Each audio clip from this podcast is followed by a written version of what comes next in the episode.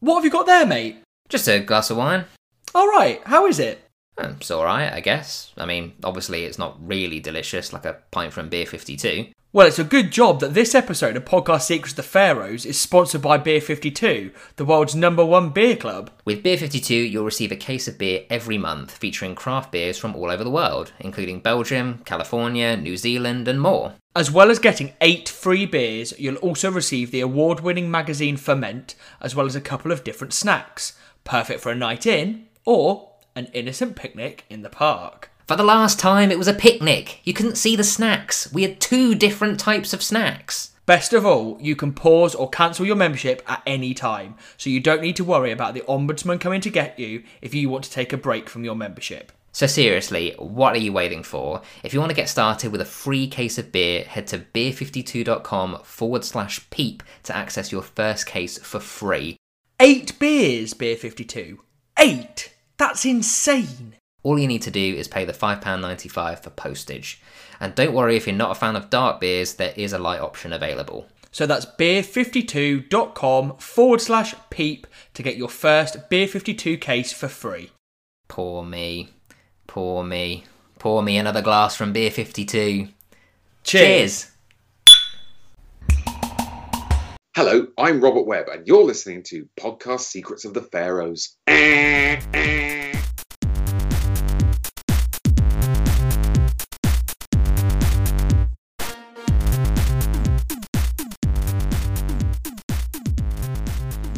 Hello, and welcome back to a brand new series of Podcast Secrets of the Pharaohs, a podcast all about reviewing and discussing the British sitcom Peep Show. My name's Tom Harrison, and as always, I'm joined by Rob Graham. Hello.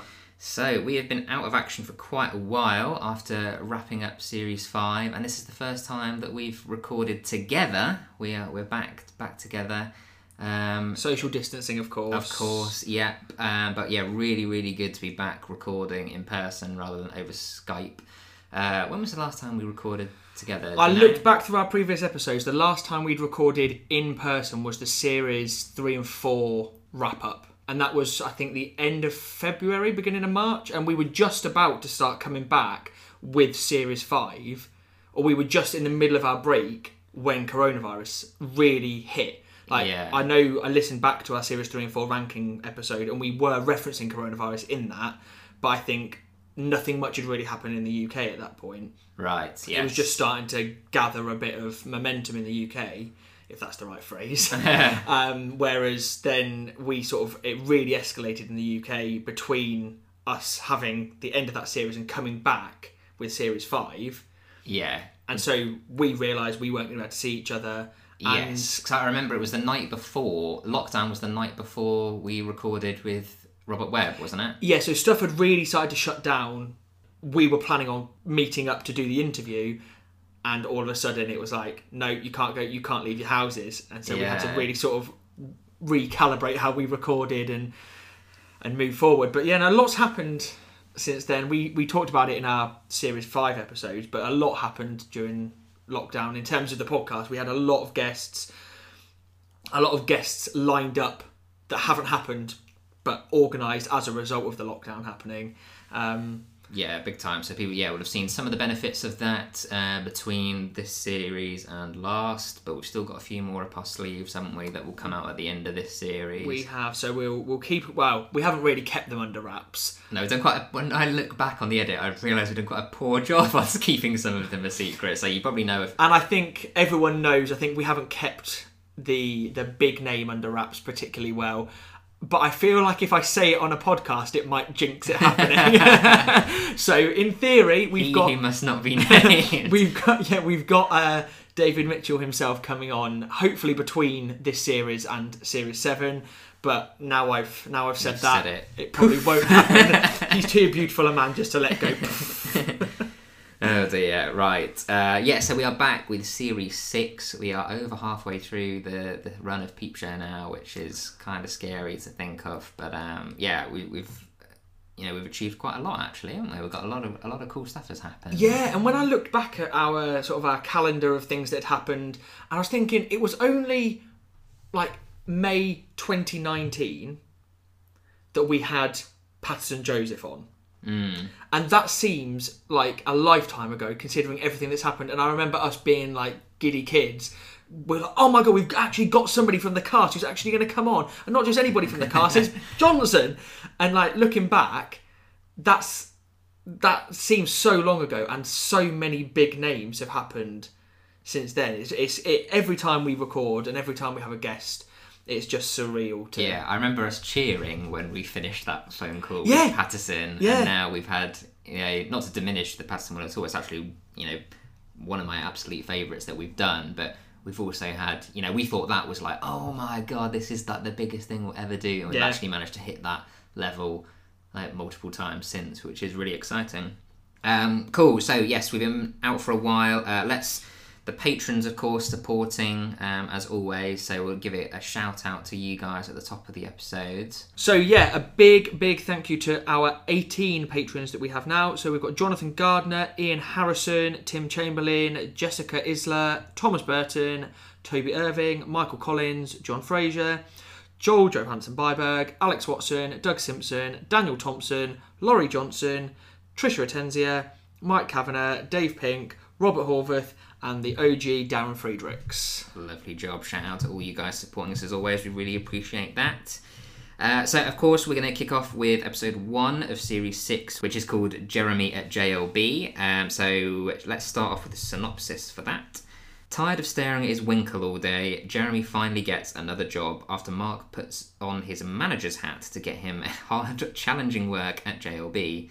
Mark is relishing in his promotion to senior credit manager, but he's about to get the shock of his life when life at JLB is flipped upside down. So, what do you think of the Series 6 opener? I just wanted to start by saying it was only in between Series 5 and Series 6 that I discovered that Tom writes the synopsis. I presumed he pinched it from IMDb or from Netflix, and when he starts off by talking about Jeremy's Winkle, I've now established that he is actually writing these himself. Yeah, Um, I think it's a really, really good episode. I think we talk every time like, oh, this is where it really hits its stride. This is where it really hits its stride. But I think Series Six, and I've been stuck in quarantine for the past few weeks, so I've watched a lot of Peep Show, and I watched Series Six through twice, ready for recording. I think it is one of my favourite series, if not my favourite series, possibly with the exception of Series Four. I think it's my favourite series as a whole cool. out of any of the out of any of them. There's just so much that happens, and I think we were talking before we started recording. I think this episode could have been split into two. Like it's such such good content and incredibly um, meme heavy. I looked back through some of the scenes and I was like, "That's a famous meme. That's a famous meme." I was like, "So it's obviously got some long lasting content." But yeah, I really like this episode. Yeah, I think you're right that it, it could have been a two-parter, which perhaps isn't very peep show, but that you know the the demise of JLB could have easily been a whole thing, and then the fallout and the uh, the campaign group could have then easily been Yeah. the follow-up Yeah, one. absolutely. Um, so t- testament to you know Sam and Jesse because that's quite a skill to pack so much in to one Yeah. episode, and the writing is really tight in this one. Like you say, lots of good, memorable gags and bits and things that we all remember. And you know, for a first episode of a new series, like you definitely want to hit the the ground running again. Cool, yeah. So I think a really strong opening, and considering you know the last series ended on sort of a bombshell with Sophie. Um, although perhaps we kind of saw it coming as that episode went on, um, but Sophie being pregnant kind of changes the the dynamic um, of the show a bit, and we know that just like the the lead up to series four was all about leading up to the wedding, we know that series six is going to lead up to the birth of the child. Yeah, absolutely. Cool. All right. Uh, yeah. So let's actually get into the topic of the episode, shall we? So we open in the flat with Mark, Jez, and Hans, and Hans is doing some removal work as Mark's using his newfound senior credit manager wealth to upgrade their sofa. Yeah, and Hans is Hans's opening line gets me every time when he's like, "He's a big bastard," and, I'm just like- and the little response that Mark has with him, where he says, "Maybe I can break it down, cut it down to size. I've got an axe," and Mark's Yeah. like, "An axe," and Hans's response every time Hans has these sort of like low key, really just off the cuff remarks. He's like, just a hand axe, Mark, not a felling axe, as though that Yeah. makes all the difference. And he, he always seems to have it with him, apparently. It's like, I'll just nip downstairs and get it.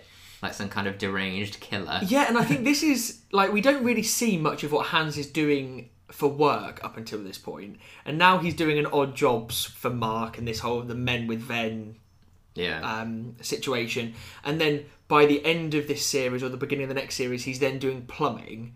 He Or he's like, getting the- the- he's it- getting Trojan to help yeah, him with the plumbing. Yeah, very Like weird. what, what what are you doing? And then by the end, like series seven, he's then got a proper job and everything. Like his trajectory of his employment is just bizarre. I could help for a little sweetener. Fiver. A fee? Oh, well, I suppose you never really sat on that sofa much, did you? Maybe just for about a hundred thousand hours. And I suppose you won't sit on the new sofa much either. I just need money, Mark. Yes, well, I don't want to pay you for domestic chores. That's why I'm abusing my management position to get you challenging work at JLB. I don't need to be challenged, Mark. I just need something to do in the mornings. Some purpose. Tired of staring at my own winkle all day. Which is a change of heart from back in series two when he was shagging Nancy and he made the comment of like, "Your job is going to work, my job is having sex." Yeah, very true. Although he's not having sex, he's just masturbating No. all day. Well, he had a brief stint as a professional masturbator as well when he was doing his sperm donation He did. for all of one episode. yeah, he did. um, but yeah, Jeremy's adamant he doesn't want this, doesn't want this new job, but he looks like he's taking it. Um, and Mark is sort of ignoring the fact that Jez doesn't want this job and is more again worried about what Hans. And I don't think I'd trust Hans to bring in a sofa for me. And, and careful bringing the new one in. Chipped paintwork and abrasions to the upholstery will result in deductions. Yeah, yeah, yeah. Terms and conditions apply. This energy drink may cause anal discharge, etc. And Jeremy internally is sort of mocking Mark, and he's saying like, hasn't got a girlfriend, so he buys a new sofa. You can't fucking sofa, Mark. Take it from me. Hmm, like, how is that working exactly? Is that sort of humping the bit between the cushions, perhaps? And I, I like the fact that Mark seems to have just he's given up on Jeremy's bullshit of I can't get a job, I don't want a job. Like I can't believe you're going to be such a bastard and make me get a job not in the media. yes. Like just get a job. You need to pay rent. You need to sort your shit out. Um, and he's just he's quite mocking. He goes on to say something about like because Jeremy says about uh, the suit sapping my vibe. yeah. And Mark's like, "Oh, why don't you go and get a job at that giant beanstalk? Like, why don't you go and uh, catch the golden eggs as they fall out of the giant's chicken?" um, so Mark has clearly just had enough of Yes. Jeremy's fucking his life up. Uh, of course, this isn't the, the first time that Mark has tried to get him a job at JLB, of course, though. If we go all the way back to the second Of episode, course, yeah. Jeremy had that interview at JLB. But uh, we all know how that went. That was a bit of a car crash. But I guess Mark's now in a position where he can essentially bypass that. Um, Yeah. We're about to see um, shortly a phone call where Mark sort of pulls the strings to, to get him the gig. But Jeremy's got absolute horseshit. Like when Mark says about the giant beanstalk opening, Jeremy's like, I mean, there weren't any jobs when I didn't want a job, and now I do want a job. There are like no jobs. Not just like there aren't any jobs, but there are totally, quite literally, no jobs. You're like, Mark's literally just offered you one. yeah. you have got a job lined up. It might be a phone pig or whatever Mark refers to him as, but it's going to pay minimum wage. It's going to be better than doing nothing and staring at your winkle all day. Exactly. Yeah, and I suppose we should acknowledge as well, like the time that this is set.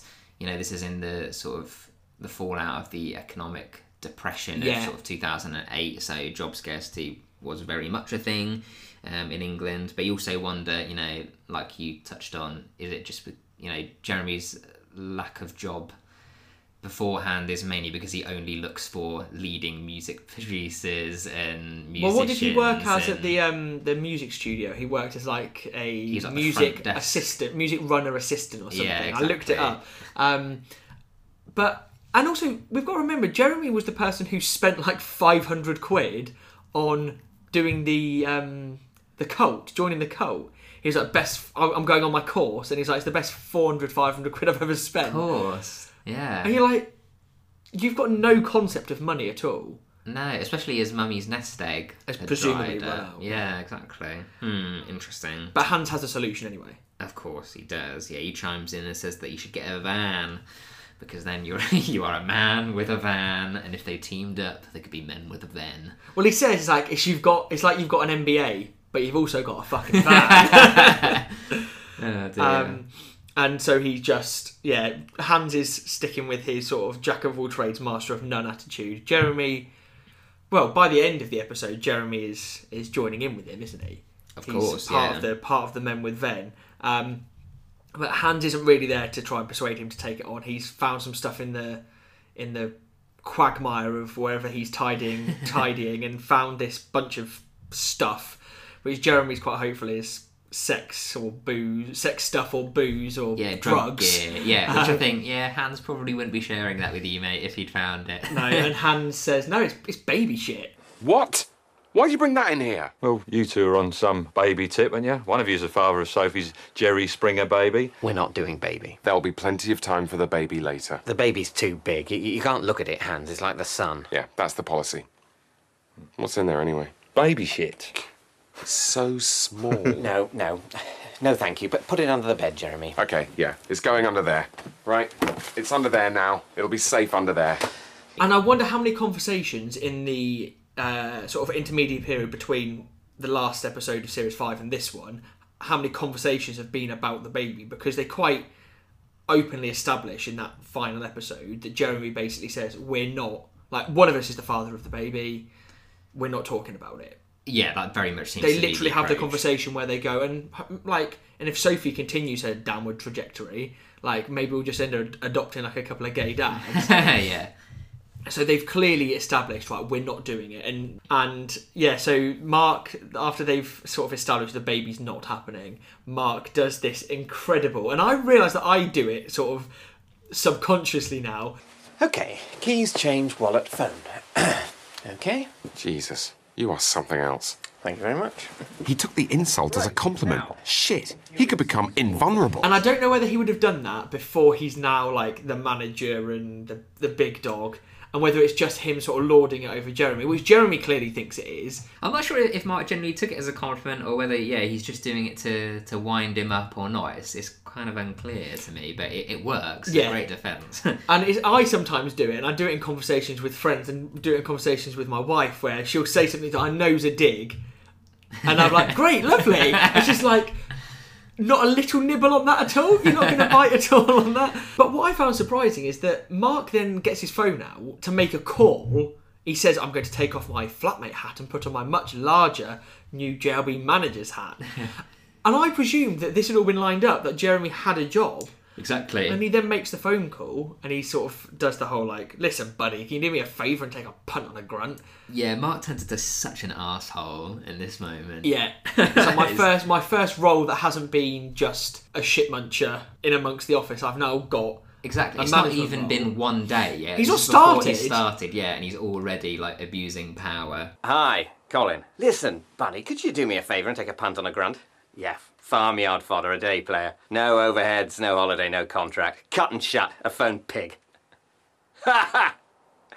Exactly. Cool, bro. I think I wonder if it's that he's you know taking the learnings from Johnson, and it's the all Yeah. those phrases are the sorts of things like it's the the milk them till they're dead sort of Yeah. mantra like coming through. And I Have think, you ever worked with anyone who has had like this sort of pseudo management, not the Johnson style, but this sort of way that Mark's behave when they've been promoted?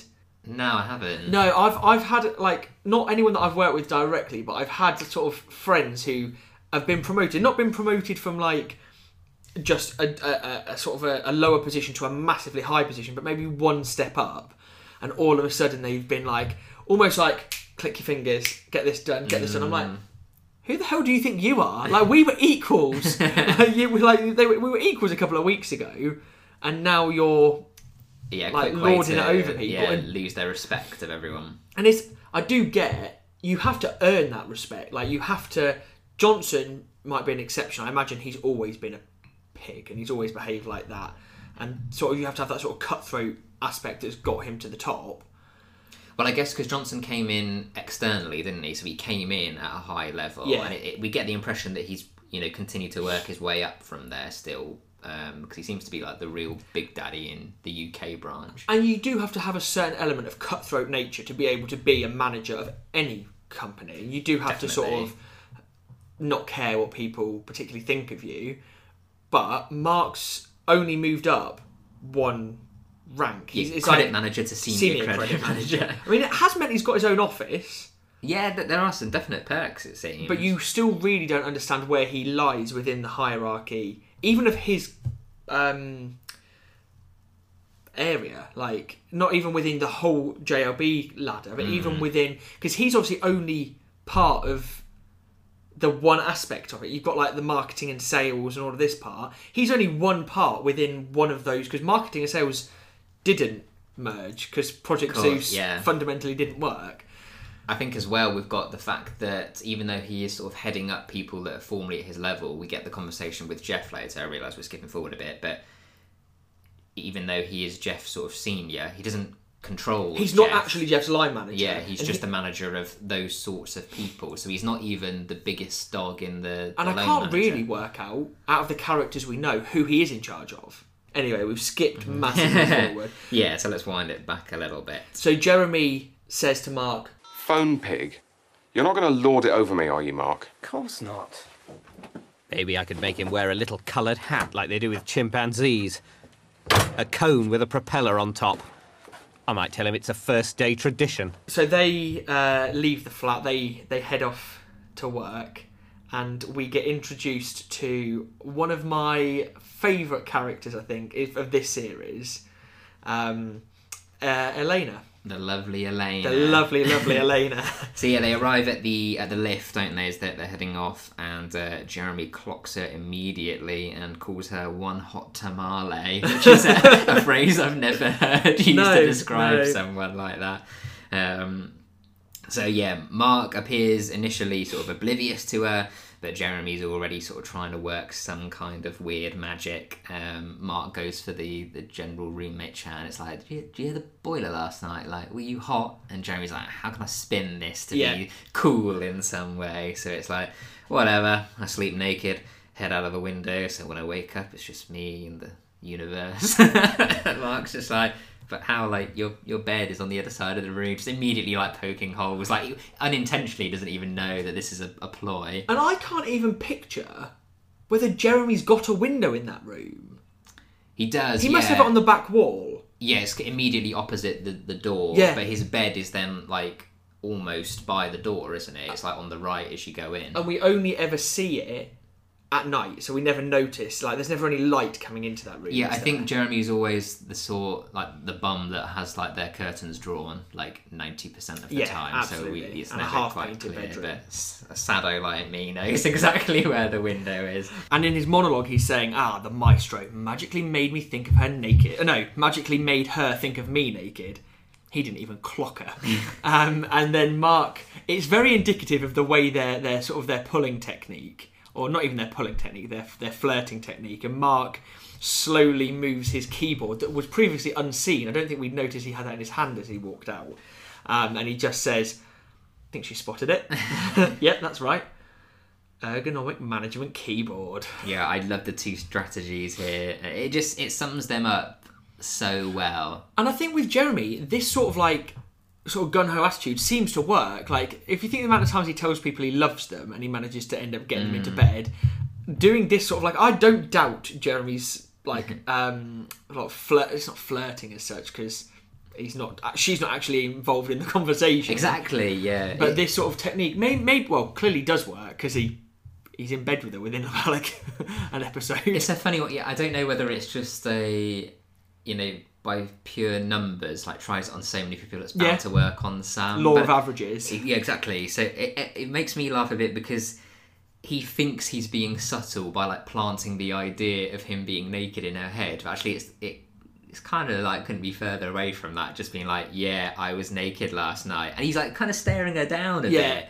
Uh, whereas Mark's doing the, you know, trying to go like a completely other other route. But it, Jeremy, it also reminded me of the time. Um, I, I can't remember whether it was. It is with Elena later when he's like, "Oh, she said fuck. Maybe if I say fuck, It's- we'll fuck." It's literally in this same episode, or maybe in the no, it's not in this. No, one. when he goes, Not- sorry, when he goes for lunch, when That's he goes, it. yeah, Yeah. and she goes, um, I can't think what she says, but yeah, um, and, and, and he gets thrown by it so quickly. But this is one of the first people that we really see him like and obviously we'll talk more about Jeremy's relationship with Elena, and I think we're going to do an Elena character bio, aren't we? Yeah. Um, but I think we. This is one of the few women that we really see him get quite nervous around and like properly in love with, or at least since Nancy. Yes. yeah, Um, completely right. And I think Nancy was such a short-lived thing. Yeah, because I mean, Elena's going to stick around, isn't she? she? Yeah. She runs for a couple of series. Is it s- just Yeah, six- yeah, because the- seven, perhaps?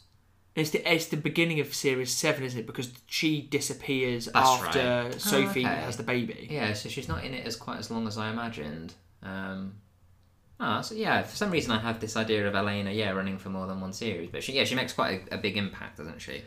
Um, definitely one of the, you know, the, the I think she suits Jeremy quite well actually, which I'm sure we'll talk about at length when we, we break her down. Um, but yeah, it's cool to be to be introduced to Elena. Um, so yeah, we, we skip ahead to when they arrive at JLB. Mark is sort of giving him a tour of the office and leads him to his desk, um, something which Mark refers to as the field of screams, which is quite nice. Uh, but Jeremy can't believe his luck. Like Mark's showing him his area, Yeah. and Jez can't believe it. He's like, "What? All of it?" and it, it, it's funny. Like he's also buzzing to have his tippy chair, isn't he? It And- is just that person who's, and I've never done office work, but has clearly never worked anywhere proper. Exactly. Yeah, it's such a uh, like an amazing reminder to show you know how out of touch he is. He's so unfamiliar Yeah. to the working environment that something as bog standard as a desk and a chair Yeah. is amazing. Yeah, so you'll just be following the cold calling script. There's a script, so I'll be like an actor. Exactly, Jeremy. You'll be just like an actor, like Al Pacino or Jeremy Irons. Just tell everyone you call up, hello, you've been specially selected as eligible for our exclusive introductory interest rate. Well, no, not everyone, because if it's exclusive, then. Oh my god. It's wheels within wheels. I've been invited inside with the bean counters and the water waterboarders. At some point, he's going to find out what goes in sausages. As though this is though some sort of like incredibly like intricate criminal mastermind. Yeah, Illuminati Yeah. sort of stuff. And you're like, no, we are just a credit agency who just needs to get people to get an introductory credit rate. Um, Yeah, Mark makes that comment as well. It's like soon he'll figure out what goes into sausages. Yes. yeah, Jeremy just so oblivious to the, the, the real world. I use that line on social media so often when people make really obvious remarks about Peep Show. I know it's quite demeaning, but they'll, they'll might make, "Oh, I've only just noticed that such and such, and I'm like, yeah, next time we discover what goes into sausages. Oh, so Mark is heading off to his new office, which looks like a decent sort of space. Out with the artificial limb, the salaryman keyboard. In with the Dominator, the Death Star. I don't know why, but this has stuck out with me, calling it the Death Star. I refer to so much of that. When I was setting up like all this coronavirus stuff, I had to take all of my gear from the office and bring Yeah. it home. And um, obviously, it's a faff, isn't it? All the different cables and stuff. And so it took me, I don't know, like 15 minutes, not that long, but I put it all together and then I, I was online and someone was like, oh, like, you're on. I was like, yep, the Death Star has been assembled. they were just like, what? Yeah, Dobby. I'll summon her in later. Uh, Dobby, I seem to be having a server problem. Could you have a fiddle? I think the problem is in my pants. And I was just trying to think back to where we'd left off with Dobby at the end of series five, and I don't really think, other than the weird date they'd been on and the weird sort of jizzing in his pants that he did in the um, in the cupboard, nothing had really happened between them, had they? And No, when Mark, just before he sleeps with Sophie, he comments about like I haven't quite sealed the deal with Dobbs yet. Like technically Yeah. still a free man, but you're right. They've been on a couple of dates, had a fumble in the stationery cupboard, Yeah. so they're they're pretty close, but they've had a few obstacles. they have a real up and down in this series, a real sort of up and down definitely. trajectory. Um, but uh, Dobby's not actually come back, um, and he sees Jeff sort of scooting past him, presumably on his way to his to his desk, and he just does this, "Oh, Jeff!" Yeah, Um, and Jeff's so dismissive, isn't he? Just like I'm busy, Mark. Like you know, he's not even. I don't even think he turns to look at him. He's No, still walking yeah. past. um, and Mark says, "Not too busy to check in with your boss, I hope." and Jeff says, "You're not my boss, Mark. Stop calling yourself." This clearly isn't the first time he's done it. In the build-up to True. in the in the weeks before this promotion has happened, Mark has presumably been going, "I'm going to be your boss, mate." Oh, definitely. Yeah. revenge is sweet. Um, and Mark has a quite a good retort, and he just says, "I'm head of a team that contains people of your level. I'm certainly your superior." Such a dick move, though. Just like he really doesn't get the whole people management thing. no, and he then says, "I'm on your remuneration committee." yeah. So fingers crossed for that bonus. Like you don't say that to people. you're basically telling him you're going to shaft him, and there's nothing you can do about it. yeah, talk about it just going to your head like mad. It's, It's your first day, man. Like settle yourself in. um, and he says in his head, he says, "What's funnier, zero bonus or like a humiliating 103 pound bonus?" Yeah. And both are very funny. Yeah, and we just know Mark is petty enough to try and follow through on that. Whether he would actually be able to influence his bonus that much or Yeah. not sort of remains to be seen. But um, yeah, at that moment, uh, Jeremy pokes his head through the door. Hey man, can't stop. Just to say, it's all going super great down there. Y- You're not leaving, Jeremy. You've got to stay until at least five, or it makes me look bad. I've made like four sales. I'm zinging. Collins put me top of the leaderboard. I'm in line for Pizza Hut vouchers. I don't know whether it surprised me or not that Jeremy would do well because he's he is quite charismatic. and I've never worked in sales, so I don't know whether getting four sales in the morning is quite a lot for this sort of company. And you've never worked in sales, have you? So No, it's I don't know whether maybe somebody can let us know. I feel like four sales in a morning is quite a lot for for a company who are cold calling. I feel like Uh, four yeah. sales in the morning is probably quite a lot. I would agree. Yeah, I think because it must be quite a lot. He's top of the top of the the, the farmyard. He's king of the farmyard. He's Yeah, in line I- for the free garlic bread. I presume he's calling about loans, and then they would then be fed through to someone like Jeff who would actually handle it. But yeah, for cold callings, and we get four in. Yeah. and we know that you know the morning hasn't even finished because there's a reference later that the day was nine till half eleven. So Yeah. two and a half hours to get four sales. He's clearly got something about him. Um, I imagine it's quite an unorthodox sales approach. Um, But it's interesting. I didn't get the vibe from when Jeremy comes in. He just goes, "Can't stop," just to say it's all going super great down there. Mark says, "You're not leaving." I didn't get the vibe from Jeremy. That's what he was saying. I thought he was just basically coming to check in with his dad and let him know that he was getting on all right.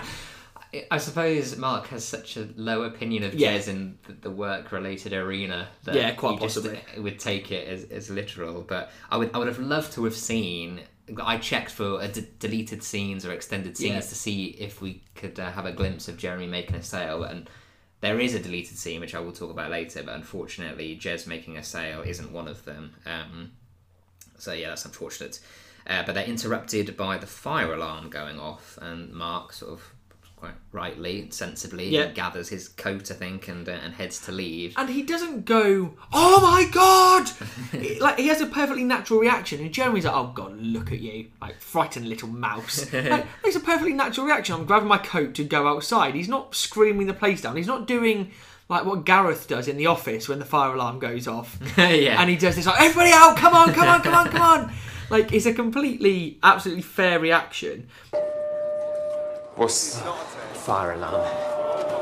Oh, God, look at you. What? Frightened little mouse. It's a fire alarm, Jeremy. Oh, yeah, right. Like there's a fire. There's never a fire, Mark. It just doesn't happen. I mean, maybe in a film, but. So what? There's never been a fire anywhere. Not in an office in England. God, you're pathetic. Ooh, fire. Please don't burn me or my possessions. I'm so important and flammable. Is this a test? No, not a test.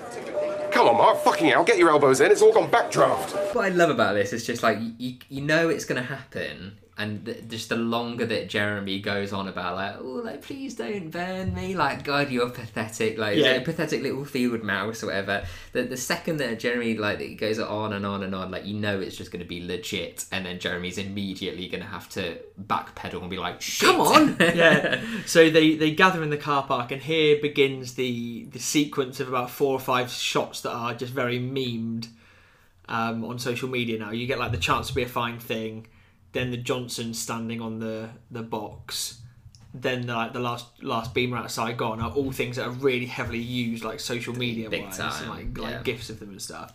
um, so Mark sort of finds his way out there, and there are lots of people already out there, and he's sort of trying to find out from people what's going on.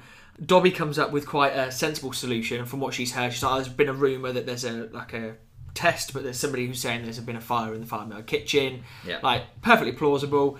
Jeff's just there to be a wanker. Any opportunity to sort of make a dig at Mark or yeah, something, and he yeah. just says the maintenance maintenance man's pulling his pud in the Portakabin. Come on, your your management, Corrigan, sort it out. Um, and this is where like all of Mark's pseudo like um, I've got my my keyboard, I've got my power trip over people. When it actually comes to it, I've got no power whatsoever. I'm not third in command. Although he seems to be, everyone seems to be looking towards him as the next person below Johnson. Yeah, I guess he's just yeah the the nearest person who's in a senior position. As though they all seem to be gathered like those loan managers. Yeah, maybe they're all I there guess. together. And yeah, Mark's the most senior lot. Yeah, out of because you've got like Lisa's out there, um, Jeff's obviously out there, Dobby's on IT, so she's slightly different. Come on, your management, Corrigan, get it sorted. Right. Chance would be a fine thing. That's the thing people say, isn't it? Apparently, the reset code needs to be authorised from Frankfurt. If you can believe it. Mark, can't you reset it? Chance would be a fine thing, Lisa. I know what we should do. Coffee run. Corrigan, 200 lattes. Good, good one, Jeff. Chance would be a fine thing. A, a- a fine thing indeed. Hmm, saying that too often now. Uh, everything's under control. We'll, we'll have it all sorted so, soon as. Qu- quick as. What's funny about that is that, like, like you said, it's all one thing when like he plays the big man when it's on the phone getting Jeremy like pulling the strings to Yeah. get him a, a job. But actually, when people have like quite normal questions, like you look to the sort of senior leadership, Yeah. like in a, an event like that, and he just has absolutely nothing. He just sort of like melts down into this And there little can't boy. be many companies that where this happens, where you literally lose your job midway through a shift, like where the whole company. No, Like I was thinking about it, and I remember at the time, um, watching this episode around the same time, and I don't want to bring up sensitive conversations, but like bringing up when you, well, obviously when you finish working at Thomas Cook, yeah, Um, no. I was going to talk about it. you knew before you went into work. You you weren't in work when you found out you lost your job. You found No. out. I mean, you found out through BBC News. I did find out through BBC News. Yeah, a little insight for anyone. Um, but you you weren't in work. It wasn't like you got chucked out of your building. No, no, it was different. I, I- think, yeah, this is particularly rough. I mean, Johnson, he, he, the beginning of his speech, he tries to put a positive. I mean, you can't put a positive spin on this because you know what he says ten seconds later is awful. But he's saying he's hinting that you know conversations are ongoing, like things are sort of you know you're going to hear Yeah. a lot of rumors, but you know we're, we're doing everything we can. Oh, but by the way, I should let you all know you're all officially. It's typical politician speak, isn't it? Yeah, and it just hits them like a train. Um, I mean, you just see the stunned faces, don't you? And Mark's head sort of, you know, his mind starts racing. Obviously, he's gutted, and I, I can relate in that your mind just goes at a thousand miles an hour and thinks Yeah. about all the things that this is going to impact. He immediately thinks about the new sofa he's just bought. Like, shit, how am I going to pay for that? All these random things come in. Like, he's only just got into the position that he's wanted. He's sort of smashed the glass ceiling with his greasy pole, and he's finally got what he wanted. And it lasted all of half a morning, it seems. Yeah, and like, but it's interesting that he goes straight to. I've just got a new sofa. Like he's presumably got a mortgage on that hat on that flat. It's a funny one. What was your first thought when you found out you lost your job at Thomas Yeah, Cook? I don't know. You almost can't. Your mind does go all over the. the It's like the sun, It you can't look at it. yeah, it, yeah, it kind of was, and then you sort of think, "Hang on a minute, actually, shit, this isn't just what am I doing right this second. It's hang on, yeah, I had a mortgage at the time, so I still do, but you think, hang on a minute, like I've got all these things to pay. And You had a wedding that you were building Yeah, up to. exactly. And you think, Jesus, like the money's just like that. Like you know that. Although at the time, because Thomas Cook went into liquidation, didn't even know if you're going to get redundancy, and we- that all had to go through Yeah. the government schemes and things like that. Um, so yeah. I- Well, and that seems to be a similar situation here, and we will talk about it as we go further through. Like, it doesn't sound like anyone's getting any severance pay. No, because Johnson sort of hints later, like you know, that this the talks of you know, there might be a bit more money for redundancies if all of this quiets down. Yeah, and he like says, that. "Oh, people will get what they want," and he says, "No, but you'll get what you want." So I'm suggesting, presumably, the management people are going to get paid off. Yeah, but I, I think it's just so rough being. And I'm guessing it was Johnson who pulled the fire alarm to get them all Yes, outside, yeah. and to, to just to do it that way. I mean, I guess we can't be that surprised by Johnson. It's very much severing. But how else do you do it? You need to let all your staff know at one time. You can't be going around going, just let you know the the company's shutting down. Just so you know, because how No, quickly that spreads around. You, you gather everyone. You don't make them evacuate the building and then lock the door behind them. And it's just ludicrous. Like I know there's no good way of spinning it, but this is not the way. I mean, I this the story of, of me at Thomas Cook was I wasn't even there. I think rumours started about two, so the Thursday, Friday, but I was on annual leave. I was a friend attending a friend's wedding. So when I left on the Wednesday, I was just like, see you all on Monday. Yeah. And then a couple of rumours started coming on the Thursday, and then apparently on the Friday, people were like, oh, see you on Monday if we're still here. And then Sunday night, all the outlets in the media were sort of saying, oh, like, it's right on the ropes in the Yeah. next six hours or whatever, it could go under. And I remember talking to a load of people on WhatsApp, like, shit, what's happening? And in the end, I was like, I can't do this anymore. So I just turned my phone off and went to sleep. And I think it was announced at like two in the morning. I woke up to the notification on Sky News or BBC News on my phone at like Yes. five thirty six in the morning, and I thought I need to text Tom. I presume Tom already knows, and my wife stopped me and she basically said, "If he doesn't know." You don't want the first way that he's finding out to be a text from you being like, I'm not gonna be like, "Way, you lost your Yeah. job." I'm gonna be like, "Oh mate, I'm so sorry." Yeah. But even so, you don't want that to be the way that you found out about it. Yeah, but even I didn't want to find out through fucking uh, BBC News. Like that is a piss take. I think, and then we basically had to go. We were all like, "Do we go into work then?" Because it was Monday morning, Yeah, and it was like, "Do we go in?" And it was like, "Yeah, I guess." There were some people texting around, and managers were like, "Yeah, go in." But the people, like the administrators, had already turned up, yeah. like people in suits. And then about midday, we were just invited to leave. And this is what's really weird with this. There's no they I suppose they don't need to. It's different to like yours was an entire and obviously we're not comparing the size of Thomas Cook to the size of JLB. Like they're two very different size companies. But like your whole company was liquidated. Whereas they're just shutting one branch of their company to save the others. Well, that's the the rumor. Yeah, so that- they're getting rid of the the Croydon branch to save Frankfurt. Is what they're saying, isn't it? Yeah, Um, so I suppose it's slightly different that they're not having to bring in administrators. The company hasn't gone under. no, just their branch. And it always surprises me that Johnson doesn't go off and end up being somewhere else in JLB.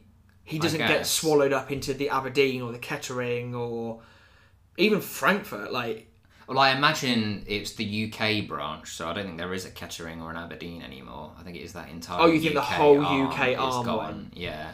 So, but you're right. It, it's funny. Like we'll talk about Johnson a bit later. Like the snake that he is, he's sucking up to them all, but it doesn't get him anywhere because he ends up out of a He always ends up on his like arse, yeah. else. Um, but I wonder, like, that's because you don't see people going in. You don't see administrators turn. I know it's a comedy, so it's not. Yeah, you can't go through the whole procedure. But you do see very quickly they've hired people to come in and start removing stuff because Hans is in there taking stuff out within five minutes. Uh, yeah. Well, I think we're led to believe it's about a week. I think because that that happens when the Oh, after benefits the- night yeah. is on, which is a, we we've, there's a reference to it being a week later. But yeah, for a week for them to start then gutting the office, like clearly, you know. And people obviously then presumably been in and taken their stuff and done all the whole like trudge up to the doors, get Yeah. the stuff. awful. But yeah, to do it all in one fell swoop in the in the, the car park, it's just like Johnson's the scythe is remorseless. And he-. He does just um, cut and shut it. He just says the doors are locked. JLB. Oh yeah, he says JLB Credit UK is no longer existent. Exactly. Thank you and good night England, and just fucks off. And he just scurries to the car, gets in the back. His driver's already waiting there for him. Yeah, engine running. Yeah, bang. bang. And goes. Mark says, like, he chases after the car, doesn't he? Mm. He's like, where'd the management go? Alan, wait for me. um, and then in his monologue just says, the last beamer out of Saigon, and I'm at the mercy of these Vietnamese peasants. Please don't put me in a bamboo cage. And you just think, oh, your dreams have just been absolutely dashed. Mm. Um, so Jeremy comes and finds him. And I, it's, he, he really is like a grief thief, isn't he? He really does just try and jump on on Mark's on Mark's grief. He's freeloading on on his trauma, as Mark says. Um, and Jeremy says, "Wow, that's it. It's just gone tits up. Like, how mad is it? Head fuck or what?" and this would do my nut in if if somebody was like, "Oh my god, how bad is this?" I'm like, "No, I've been here for years, mate. Yeah. I deserve to be upset. You've been here half a morning. Like you can't you can't Against pretend. your will, almost as well. Like Mark got him the job. Like he didn't really have any intention of it. I find it really akin to like people who um, in football, like if you support a team, sort of the opposite, but like your team gets promoted, and all of a sudden, like we did great, didn't we, in that fun? I know, I know using "we" in football, I hate it, but like, oh, I'm a massive Peterborough fan. I'm like, no, you're not. Yeah. We've gone to Wembley, so you've decided to get tickets. Definitely. Like it's like don't try and freeload. I've been supporting us through the thick and the thin. Don't try and jump on this now. We're doing all right. Um, so Mark's not having any of it, um, and Jeremy says, "Yeah, we're going down the Crown for a few drinks." And Mark realizes like he's been here all a morning. Two- two already- hours, yeah. he already fits in better than me. Um, so they they they head down to the pub. Yeah, we opened the shot like Mark's just sort of sitting alone initially, sort of wallowing in, in self pity, which I very much yeah can relate to. You sort of you feel a bit lost, um, even though he was like a complete asshole at the start of this episode. I do still feel bad. Like it's still like you know it was it was yeah just less than a year ago that that happened to me. So I I do feel bad for him. And we know that Mark's quite emotionally suppressed. So, Yeah. like, I know that you said to me at the time, um, like, I hope you don't mind me saying on the podcast, like, you were like, I was devastated. Like, I was proper, like, it was yeah. I think it, it still is like the worst day of my life. yeah. Think, yeah. And you were like, I just wanted to sit there and cry, basically. yeah. Um, Mark, like, Mark doesn't deal with it like that. He's just basically like, I know this is really raw and it's just happened, but he's like, you know, this is going to hit him like a train at some point. Yeah, it's a funny one. I remember going to a. I I stuck around the office for a little bit, sort of say goodbyes to people, and then I went to my parents because my dad was at home. Um, Alice, my partner, was at work, and it was sort of just like you don't know what to do, so you just run to daddy. um, and I, I sort of just sat there, and we, we had a chat, a few tears on my end, feeling lost, and then I went to the pub and then already it's funny i don't know it's just a british thing but you start making jokes about it Yeah, and this is what like I've always said. My way of dealing with it is like, having a laugh. Like if something bad happens, you make a joke out of it, even if it's a really raw situation. And like, like the, the quickest way of like like friends who've broken up with their partners, and then I've been like, oh, like. Like quickest way, just take the mick as quickly as you can, and that's just that's just my way of dealing with it. I think it is a very British thing. it was a funny one because i was just it, it kind of it comes and goes like obviously i was i was devastated but then yeah you find a few hours later like you end up cracking a few jokes because it's it's the way that you get through it but and yeah i think it is a british thing where you just try and get through it And that's kind of how they deal with this, and they do this whole skit and, and, and wherever they go with it. Um, but Jeremy comes over to Mark. Cannot believe this. I can't. They've really screwed us, man. They've screwed me. They've diddled you at most. It's like JLB never existed. Poof. Just poof. Gone. So sad.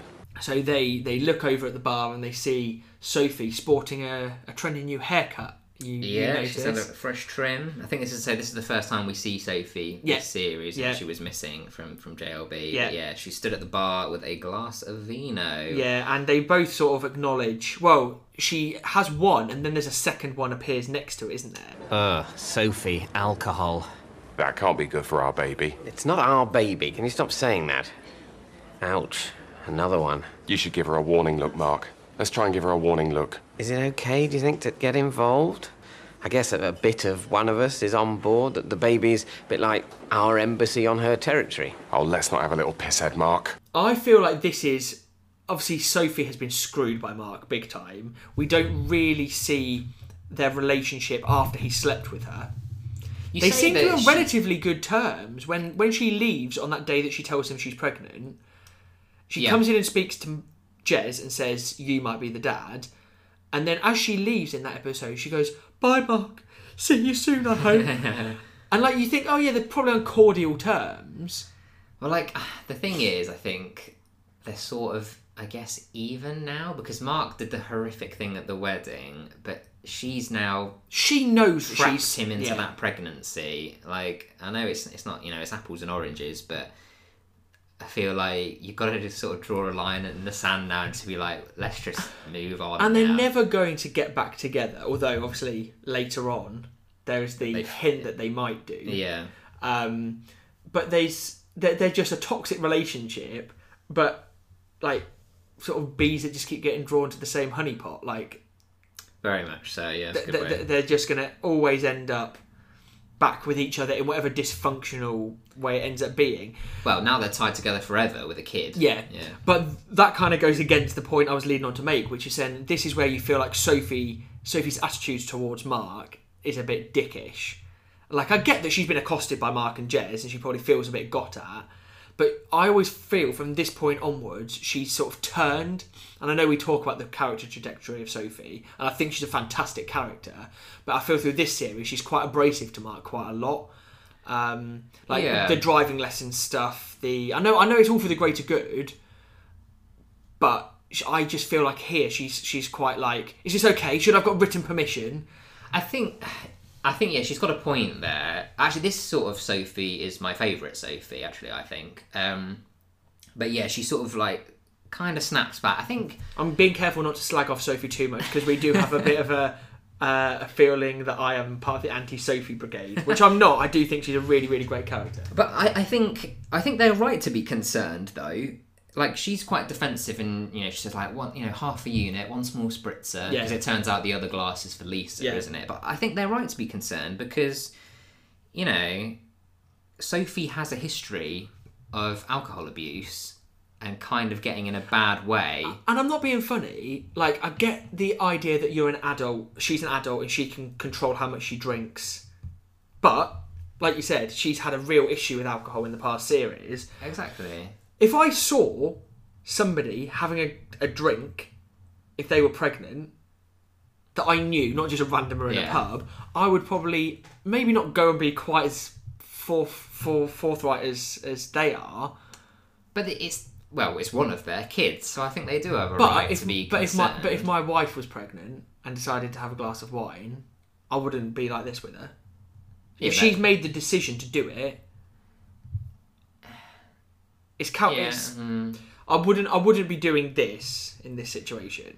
But I think when they, as soon as they know that it's one small spritzer, half a unit, they kind of back off. Yeah. But I think when they see, I mean, I don't think Sophie's there with going to be there with a glass in each hand, like necking. No, no, no. But I think they're right to be like, hang on a minute. And it's like, also a they know- spritzer, so it's not even. Uh, Yeah, exactly. Yeah. They don't know that, and I think they do know though that Sophie it can be a slippery Yeah. slope, and we've seen her as an absolute wreck. And it happens later on when um, she comes in with a bag of weed, doesn't she? Where she's been to see Yeah. Elena, and she's got that big bag of weed, and Mark's like, and he's like, she's like, it's for my brother, it's not for me. Yeah. Um, but yeah, that's a very confusing scene. But we'll talk about that when we get to that. Um, Support for podcast Secrets of the Pharaohs is brought to you by Manscaped, the best in men's below the waist grooming. Manscaped offers precision engineered tools for your family jewels, and Manscaped just launched their fourth generation trimmer, the Lawnmower 4.0, all across Europe. You heard that right, the 4.0. Join over 2 million men worldwide who trust Manscaped with this exclusive offer 20% off and free worldwide shipping with the code PEEP at manscaped.com. So, why do you need Manscaped's Lawnmower 4.0? Well, we've all got our own nightmare grooming stories about shaving our nether regions.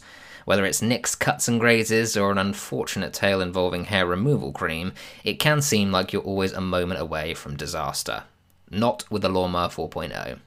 After using it myself, it really does make a massive difference. It's quick, easy to use, and most importantly, I felt safe while using it. With the Lawnmower 4.0, Manscaped have engineered the ultimate groin trimmer, with their advanced skin safe technology making you confident to shave your boys. So, if you're like Mark and are worried about your testicles looking abnormal, the Lawnmower 4.0 can give you the confidence to do something about it and make your balls feel like a million dollars. So go on, start shaving your testicles like it's the most natural thing in the world, and get 20% off and free shipping with the code PEEP at manscaped.com. That's 20% off with free shipping at manscaped.com and use code PEEP. Unlock your confidence and always use the right tools for the job with Manscaped. Your balls will thank you. so Dobby then appears. It's a bit like Mark's chickens all coming home to roost. um, and Dobby just comes and goes, Mark, guess what? And Mark says, "You, you love me and you want to move to Norway." uh, and Dobby comes out with these various um, sort of rumours that have gone out. Pete, who I presume is Skunky Pete, Yeah. um, although we never knew that he worked at JLB, did we? Uh, I think he he doesn't he attend Mark's birthday. But that's which is- later on, isn't it?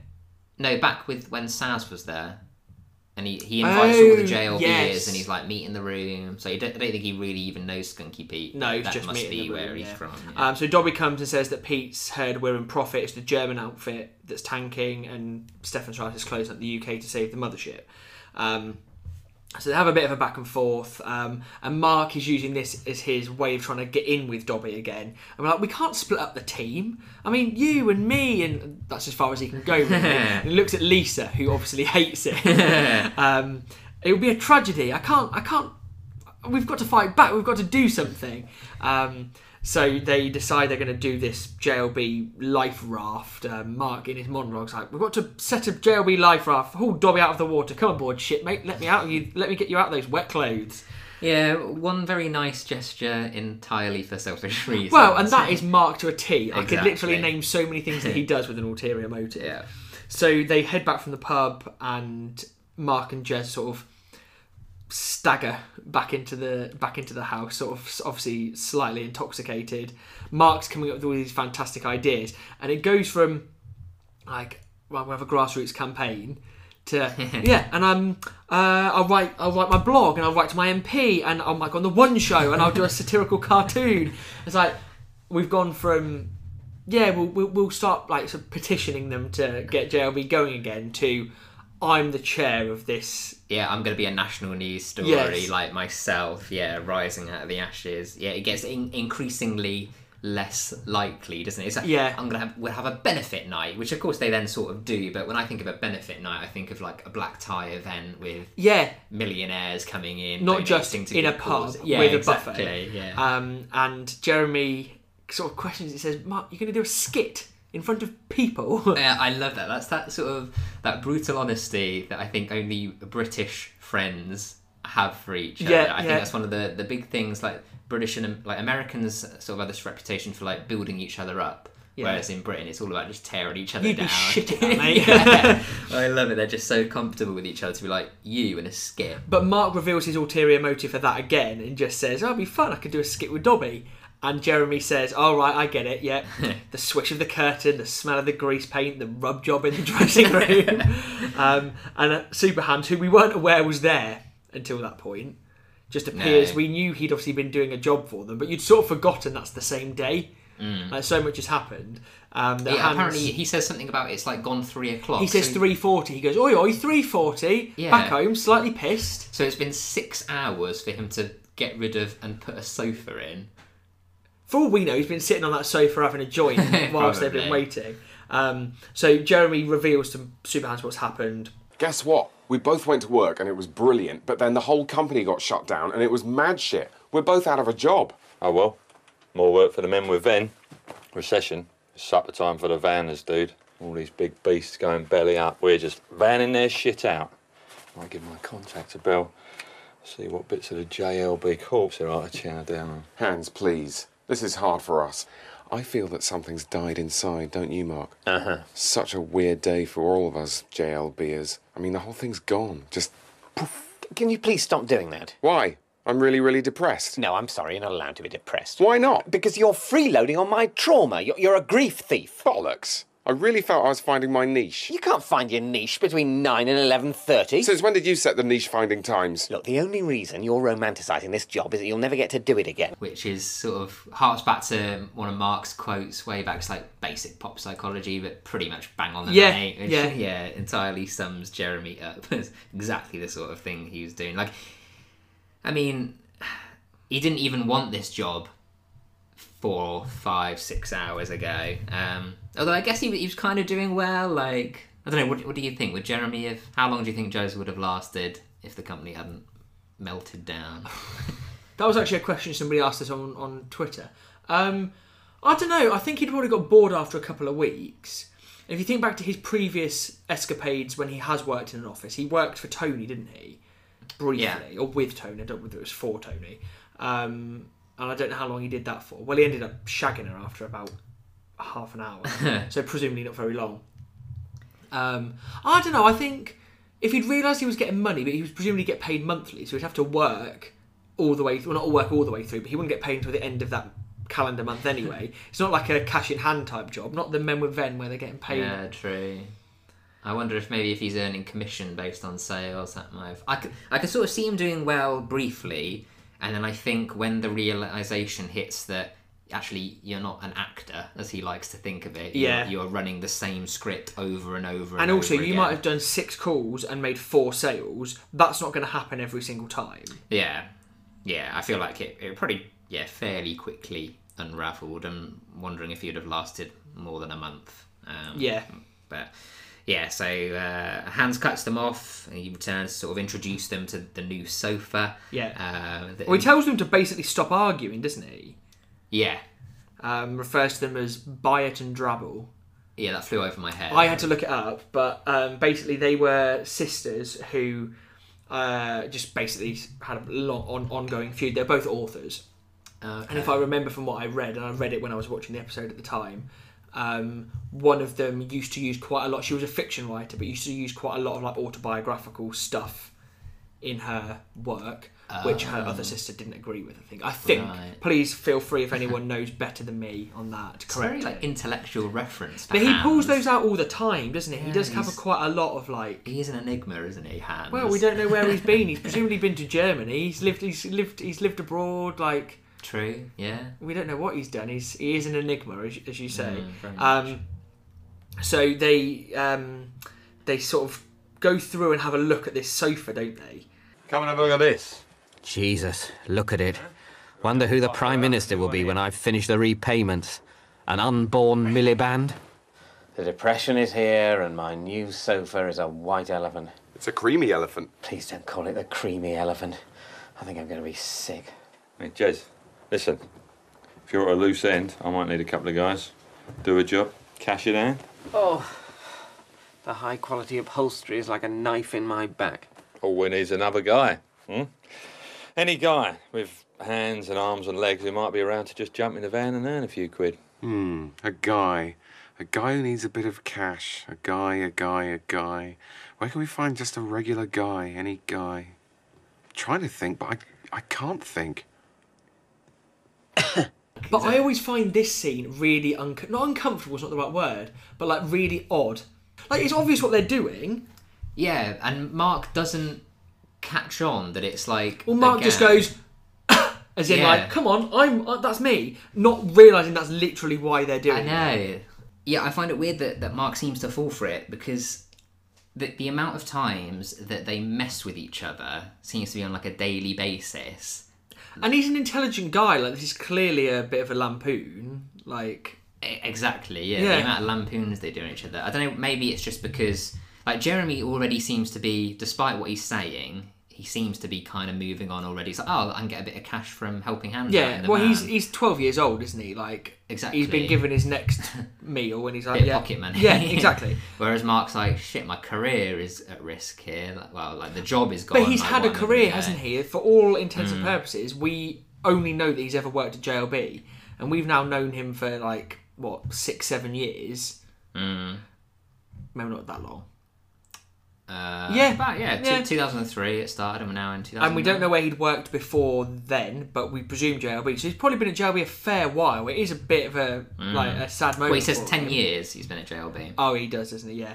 Um, so we move from there to them sitting in this van that obviously Hans has acquired, um, and Mark is just climbing back in, isn't he?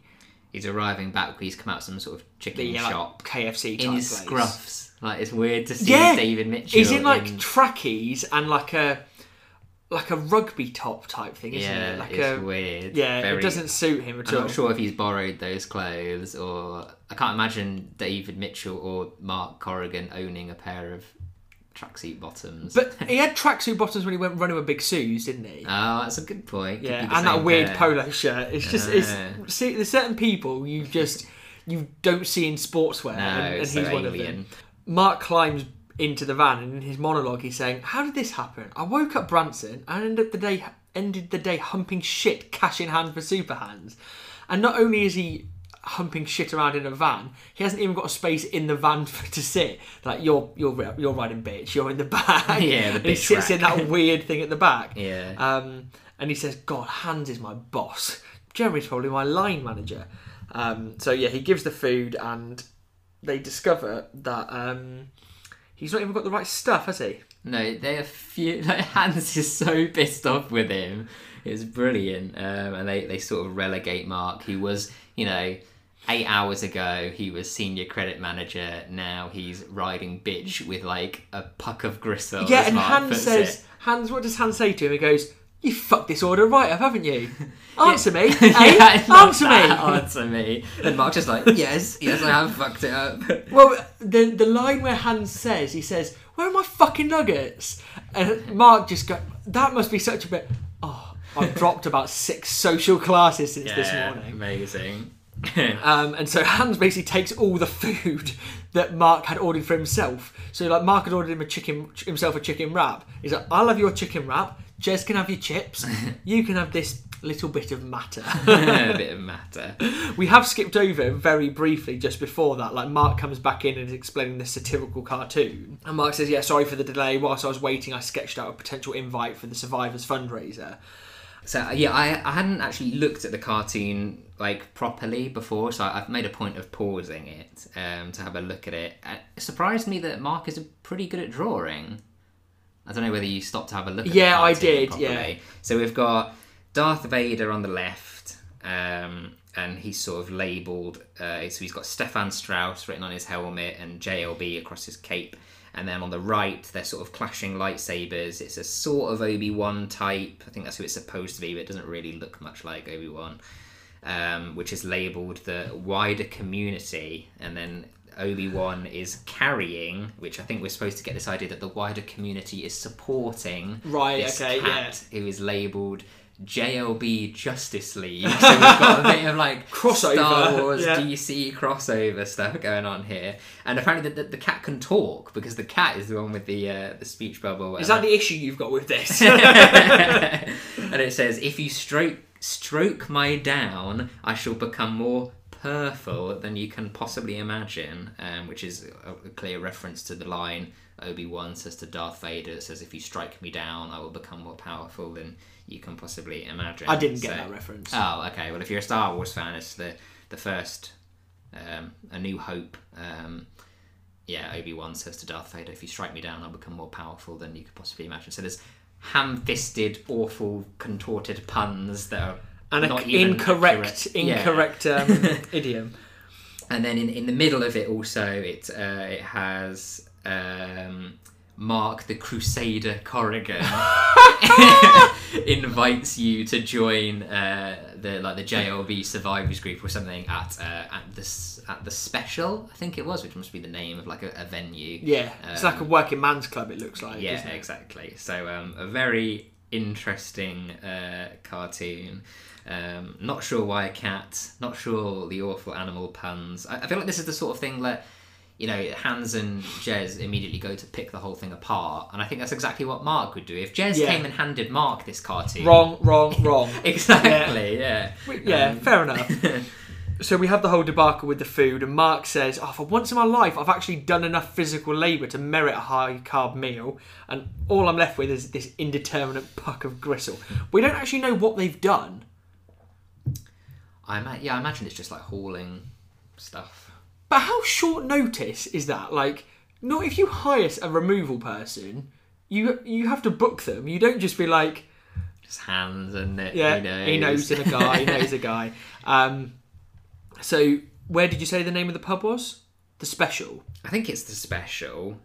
Um, oh no, the social. the social. So they've they've headed off to the social, let's call it, um, and they are um, just yeah, they're in. A, it's a weird situation, and Mark in his head says, "Oh, boss of the JLB survivors."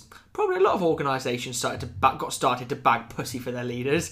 Charles Manson and his family, Henry VIII and the Church of England, and actually. Over lockdown, I've been listening to a lot of like cult, I know JLB's not a cult, but like loads of like cult podcasts, and so many of them, when you break them down, like Yeah, that was because they wanted to just basically have sex with everybody that was in their cult. Yeah, they just wanted to have sex with everybody. Yeah, they had 14 wives. Yeah, all of this sort of stuff. So he's probably got a point. But Um, it, it goes back to that thing though of Mark continuing to compare himself He's to a great leader. Yeah, or a tyrant, but also to, he's not a leader. He's a middle manager. yeah, yeah. Like he's not the head of his corporation. He's he's in the middle part of it. Yeah. Um, he's okay. He's the head of the JLB survivors group, but what the fuck is the JLB survivors group? Yeah, yeah. Um, so Jeremy comes up wandering over and he says, "I've been doing vodka shots with the foam pigs. It's great to see all the old faces." Oh no, it's been a, less than a week. I think we. And also, they weren't old faces because he only knew them for two hours. yeah, and he also he's referring to them as the phone pigs. Yes. a derogatory term Yeah, that yeah. Mark used. Um, so Sophie appears um, and Mark says, oh, "I've invited everybody. Stefan Strauss is coming, but I doubt he'll turn up." Um, and he asks Sophie for the um, her thoughts on the cartoon that he's done. She was like, "Yeah, I liked it. It's uh, it's meant to be a joke, isn't it?" and when Mark asks what she likes about it, he goes. Yep, uh, we won't try and get too much out of. Uh, what does he say? I'm not going to try and squeeze too much praise out of that dried up old stone. yeah. Um, so Dobby appears and um, Did you get a chance to have a look at my speech? Was it okay? Oh yeah, amazing. Martin Luther Corrigan. And, and do you think I should call head office avaricious profit cannibals or mendacious bonus junkies? Well, you're the boss. You decide. Exactly. I'm the boss. I am the boss again. she's obviously been working alongside him. We haven't seen any of the prep work for this skit or anything like that. No, but she seems to be sort of co-running the event. Yeah.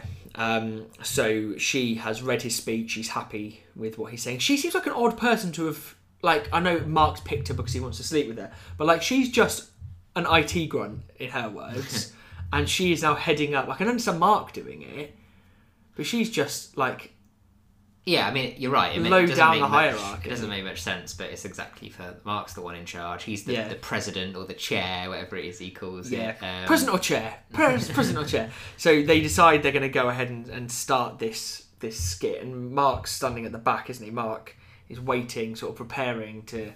Well, this is where the moment um, where we have a deleted scene. Oh, Um, bet- so- oh, between him making the spinal tap joke. Yeah, which then- shout out to that spinal tap joke because d- the, I love the, the look of pride that Jeremy has. I know. Yeah, he's like Yeah. that's a spinal tap joke. Like, I know, and he puts his arm on his shoulder, and there's a genuine moment of warmth there. Yeah. like like that. That was a reference a normal human being makes. Yeah. You go, Mark. Yeah. but uh, yeah, so th- there's a moment. Uh, it cuts then to Mark poking, sort of looking between the, the curtain, and we can see Dobby with a guitar on stage. And so we rewind ever so slightly. We see Dobby doing a bit on stage, like a performance. Yeah. Um, and so um, this didn't air. This is a deleted scene, but she's on stage with her guitar, and it shows her singing a song that she's written. And I've transcribed the lyrics for Can't your wait. benefit if you if you hadn't listened to it. So here they are. I said a one, two, three, four won't work for Johnson anymore. Five, six, seven, eight. I've seen UK and EU figures, and they don't correlate. That's a long sentence. yeah, she has to like rush through it to get through it. So then it is. I said a one, two, three, four. JLB made me their whore. I said a five, six, seven, eight. I want the SFO to investigate.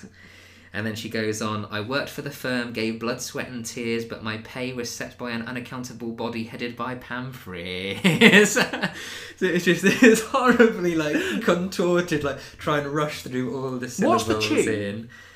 Um, so it's like uh, I said a one. Oh, is it like a hit, three, a hut? four. Yeah, I won't work for Johnson anymore. I said a five, six, seven, eight. I've seen UK and EU figures, and they don't correlate. Yeah, yeah. Oh, is that how it is? Yeah. Oh my god, I need to watch this. so funny. Yeah, I'll if I'll try and find if I'll get the clip. I'll try and include it here. I said one, two, three, four, won't work for Johnson anymore. Said five, six, seven, eight. I've seen UK and EU figures, and they don't correlate. I said one, two, three, four. JLB made me their whore. Five, six, seven, eight. I want the SFO to investigate. I worked for the firm, gave blood, blood, sweat, and tears, but my pay was set by an unaccountable body headed by Pam Frizz.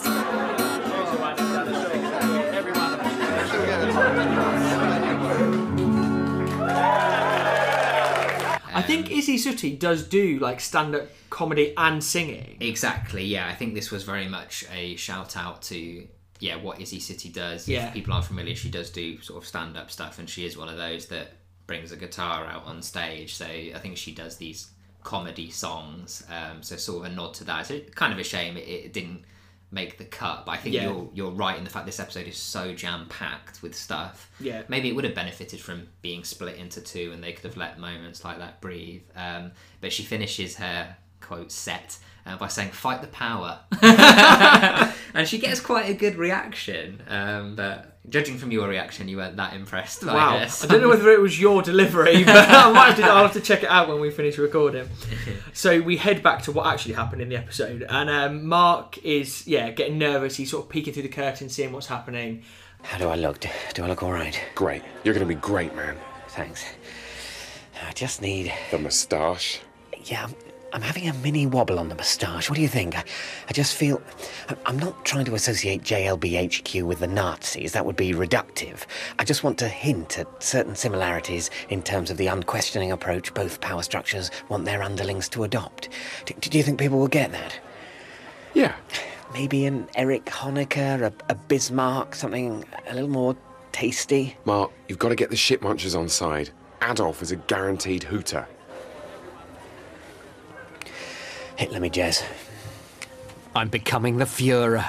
The Führer of laughs. Now, I, I wasn't familiar with who uh, is it Honecker and Bismarck were, so I had to. I You've had not heard of Bismarck? No, I'm ashamed to say because I googled and I was like, yeah, I was actually quite. You've got a history A level. I do have a history A level, um, but for those that that um, even if you did do a A level history, and but you're like me, you didn't know. Uh, Honecker was uh, the leader of East Germany. Am I right to Yeah, yeah. understand that before the Berlin Wall fell? And Bismarck, actually, yeah, I'm ashamed to say I didn't know him. He essentially unified Germany in 1860 something or 1870 something. Yeah, I can't remember yeah, I can't what year. years.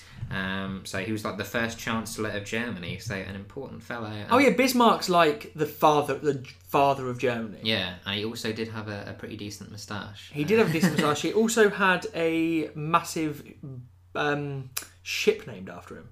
Yes, that was the first thing. When I typed his name in, the ship came up first. Yeah, and I was Otto like, hmm, von Bismarck. Yeah, what a guy. The, the British sank it. But yeah, so obviously we're gonna. Mark gets Hitlered. Yeah. um, and we we go out on stage for the skit with Dobby. Um, I'm pretty impressed by this skit. I have to say, actually. Yeah, yeah. I mean, Mark goes one step too far, and he thinks he single-handedly um, relaunched the satire boom. Yeah. Um, but he's so, he's wearing his sort of mad scientist coat, isn't he? That's sort Yeah. of got like blood spatter. He's got his saw in his hand because they're carving up. Yeah, so Dobby is under a sheet, isn't she, that says that the JLB corpse or something. Yeah. And he's, he's pulling out sausages and hacking Yeah. away at them. I mean, very, very racist. Like the sausages are like. Well, I. Yeah, I get. Actually, I hadn't thought of that. I just assumed that was supposed to be the intestines that he's ripping out of Dobby. That's how I took it. But you're right. I suppose Stefan there's Strauss the- of German extraction. it will be treated as a racial incident. yeah, I hadn't thought. Of that. I don't think that's the the line that they're going down. I think it was supposed to represent the intestines. But yeah, Mark's sort of hacking away at them. It's getting like a really good reaction, isn't it? So, what have we here? An ailing patient, but one who is delivering consistent profits, except for 2003. What on earth happened here? Barbara spunked to Grand on the Christmas do. Should have kept that line for myself. She doesn't even know who Barbara is. So, let the surgery begin! Bloody hell, this is great. I've single handedly relaunched the satire boom. So Jeremy comes and feeds Mark's ego even more and says, "Oh, that was so funny, Mark. Like people are saying that could be on TV." And Mark's like, "No, no, no. What a ridiculous idea. No, not under its current guise. It would need a lot of editing." Yeah, I love the, the false modesty from Mark. He's like, "Oh no, stop, stop!" But like, keep keep saying more nice things Yeah. about it. Um, and Gerard appears and says, "And Stefan Strauss was here for it after all." And Mark's face just goes, "What?" yeah, morale is falls through the floor. So we have a really, really uncomfortable sort of introduction to Stefan Strauss. Um, who I did, I will tell you all now, did try and contact uh, the actor who plays Stefan Strauss to try and get him on for this episode, but didn't get any didn't get any response, unfortunately. One thing I did notice, just because Stefan Strauss is only in this episode, so we can sort of talk about him uh, singly, um, is I during my quarantine have been watching Succession, and obviously written by Jesse Armstrong as well. And they actually have another character, and they're just called Stefan Strauss. Oh wow. Yeah, I hadn't realised that, and I was watching it, and I said, "That's cheap." and my wife just was like, "What?" I was like, "Stefan Strauss is literally the name of a character from Peep Show. He just ripped it straight in." Oh wow. Um, so Stefan Strauss is quite. Um, he's got quite a lot of humility, and he sort of come in and said, "We wanted to show you the goodwill. We wanted to come in and thank, say thank you from the Frankfurt end for what you've Well, done." He's kind of like the smiling assassin, I think. Oh yeah, certainly, but he's he didn't have to come. He's already sacked them all. It doesn't really matter. He doesn't need to come and show any. No, but it, I think he's come to silence them, hasn't he? That's what he's Yeah. come. He's come to shove the quote Nazi gold into Mark's not. Nazi gold. the, the the lovely chewy gold, as Mark puts it, down his uh, down his throat. Yeah. And uh, and Johnson arrives sort of like a, at his heels. He's sort of the lapdog now. I, I want to take a moment like. Johnson is a shit right now. This, this is the, the closest. I love Johnson. He's one of my favorite characters. But in this moment, you you just think, what an ass. I mean, he's an asshole. Like, yeah, but like whenever, you said earlier, he has just like sided. He's just jumped onto the mothership. He's just been like, right, fuck you all in Croydon. More than happy to cut that rope. Yeah. Like, again, it's the analogy of the the, the mountain climbers. would absolutely. let them all die. Um, so, so Stefan Strauss, are sort of having this conversation. I think Mark realizes. I think he realized beforehand, but this has solidified it that he's gone too far with the joke as he's frantically trying to sort of cover up the moustache. Yeah, Um, there's a brief spell where I don't. I'm not sure if he remembers he has it or not because they talk for quite Yeah. like a good 10, 15 seconds before yeah he starts like trying to rub and it off. he in his monologue he goes, "Oh God, I'm Russell Brand. Stefan Strauss is lovely Andrew Sachs." So I presume like our British listeners, maybe our older British listeners will remember it. If we've got any sort of younger British listeners who might have been kids, because this must have been 10, good 10. 15 years, maybe not they- 15, They're referring to it in 2009, so which was 11 years ago. Yeah, so, so I suppose was- it could have been like yeah, getting on for maybe 15 years ago probably. Mm. Um, basically, what had happened was uh, Russell Brand and uh, Jonathan Ross left Mm. some quite unpleasant voicemails for Andrew Sachs, who is a British actor, British comedian. He's best known for being Manuel in uh, Fawlty, Towers. yeah. They left some quite unpleasant voicemails on Andrew Sachs's phone whilst they were on the radio. They did it as part of their radio Mm. show, and they're sort of talking about Russell Brand having sex with Andrew Sachs's granddaughter and some Yeah. really, really horrible things. But basically, it was they were both sacked from the BBC as a result of it, quite backlash, rightly, and there was yeah. a huge backlash about it. It was just awful. So it is quite fair, and like maybe not quite as extreme as what I don't know. He's put a Nazi, he's put a Adolf Hitler moustache on in front of a German. It's probably quite offensive, but by the by. But I, I think the thing there, the, the difference though, is that Andrew Sachs was just a purely innocent victim, whereas Stefan Strauss has shafted the entire UK division of this business. He's a businessman, so, though. It's what he does. Yeah, but you, you, you expect to face backlash. I'm not saying like the Nazi comparisons, and Mark tries, you know. Oh, that- like he that would be says, trying to actually compare him to a Nazi would be reductive. That Yeah. wasn't what he was trying to do. He was trying to say some of the policies that JLB are demonstrating are similar to those of the Nazis. I think if you if you make an entire company redundant, you have to expect Yeah, backlash yeah. like this. So I think that is the key Yeah. difference. Um, so they have this sort of conversation where Stefan Strauss is saying, like, maybe we can talk when you've taken off your costume. I understand it's a difficult time for you. Mark's trying to backtrack and sort of saying it's Goethe and Thomas and Thomas Mann and Boris Becker that I associate with Germany, but you can't really do those in a costume. So there's really awkward. Yeah. um, so he says, when you're done, come and have a chat. We can um, we can discuss things. And Mark says, "Ah, into the interrogation room with the Gestapo. Not Gestapo, just normal German federal police." I love it. Yeah, he, he spends that whole conversation trying to backpedal, and they've not even left the room. They've just turned away, and he's already like comparing them again Yeah. to these like fascist re- regimes. Yeah. So they pull him in, and Stefan Strauss basically says, or Alan says, uh, "We want to have a chat with you about the JLB Survivors Group. It's not looking good. You're accusing us of a lot of things that aren't true." Yeah. Um, or we're saying aren't true. um, and Johnson basically says, "Look, If the campaign were to quieten down, maybe there'd be a few more resources for redundancy. You might even get your bonus. They're going to give us what we want. No, but they can give you what you want. On a one off basis, if all this unpleasantness was to go away?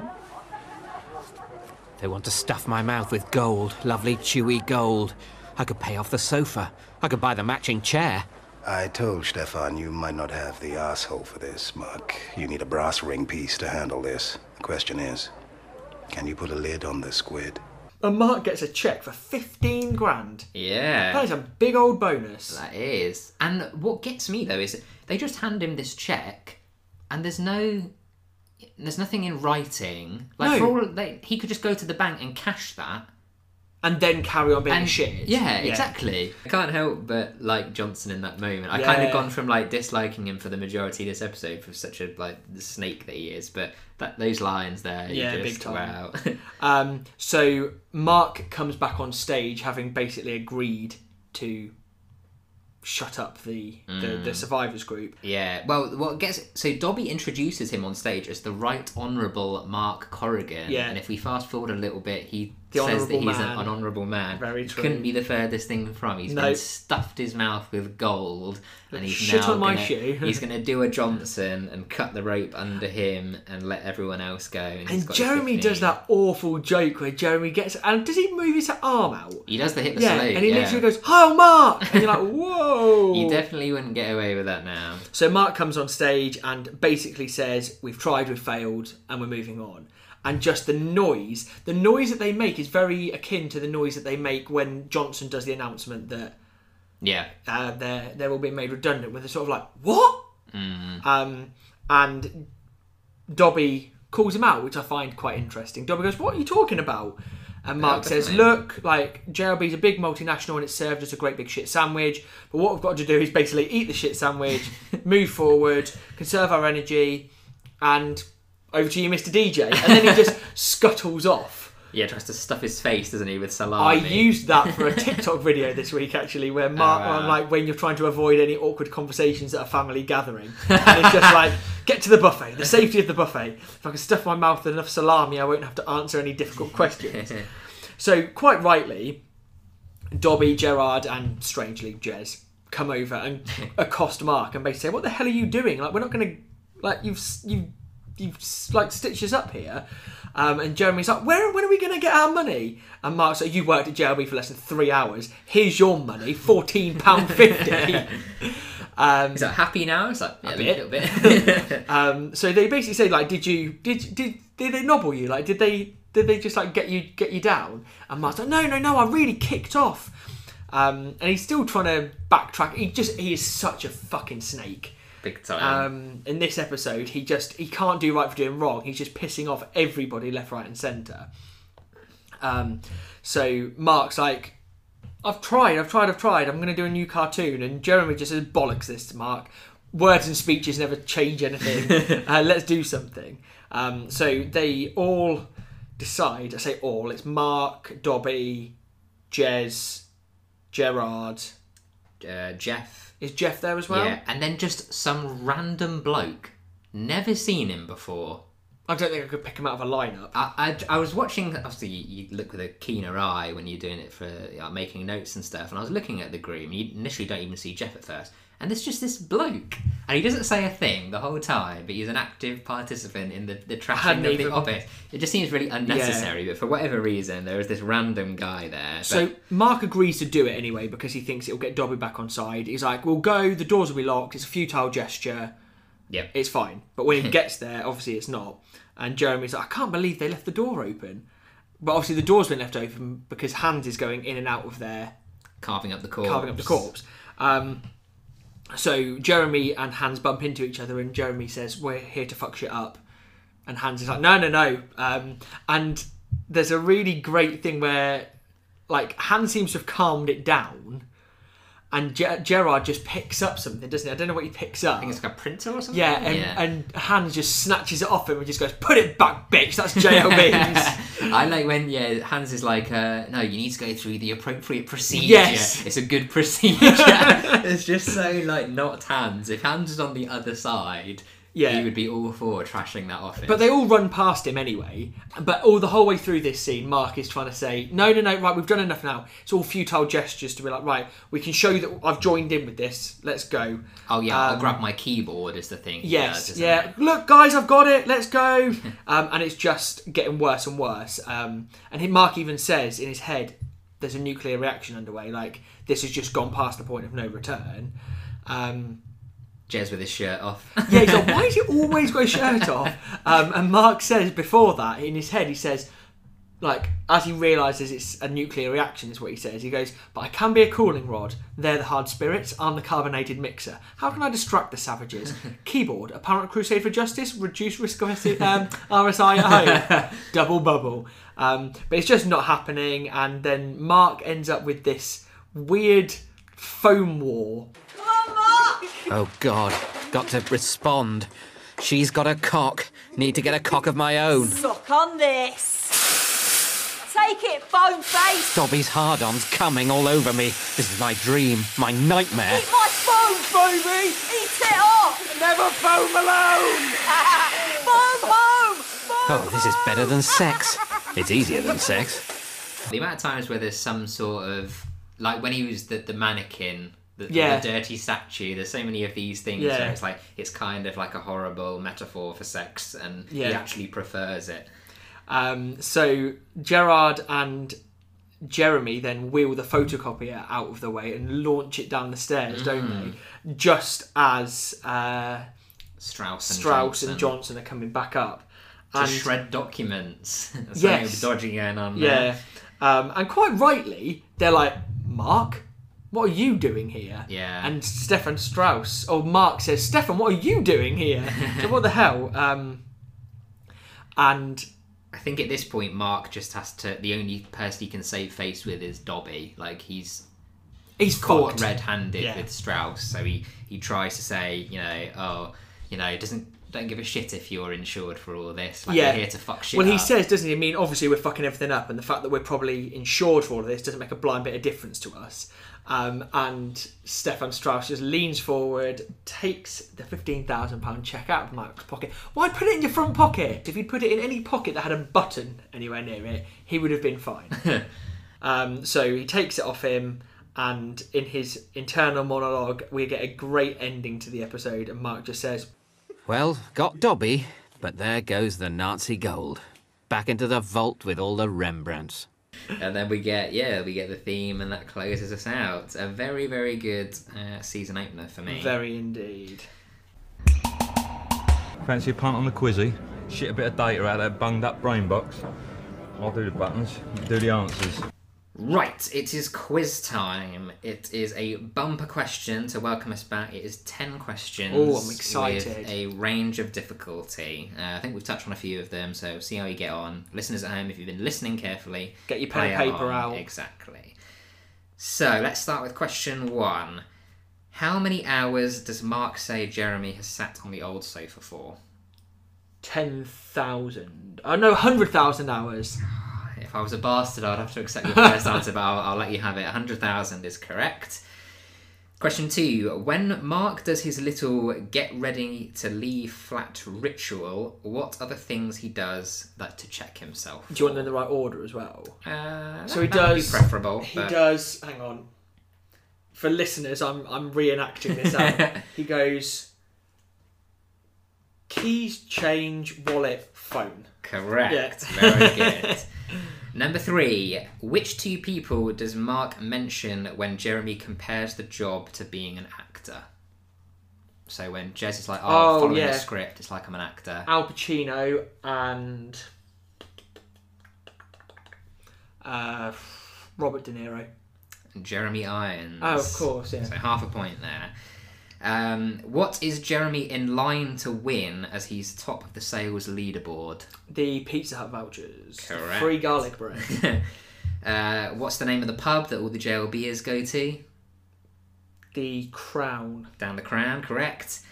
Uh, in his fantasy, where he runs away with Dobby, which country do Mark and Dobby flee to?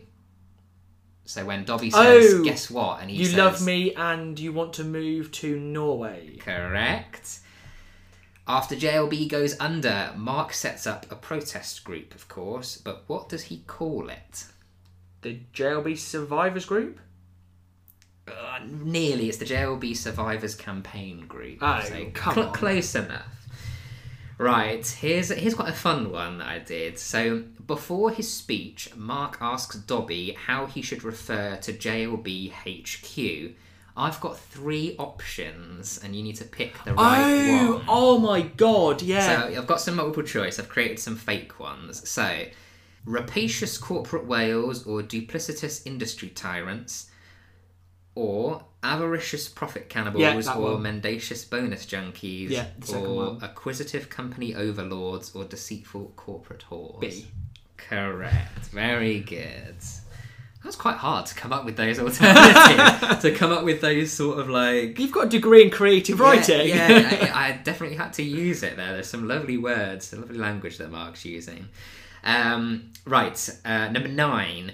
During the skit with Dobby, how much did Barbara oh spend Oh my God, on the I knew this was Christmas gonna come up. Barbara spunked a grand?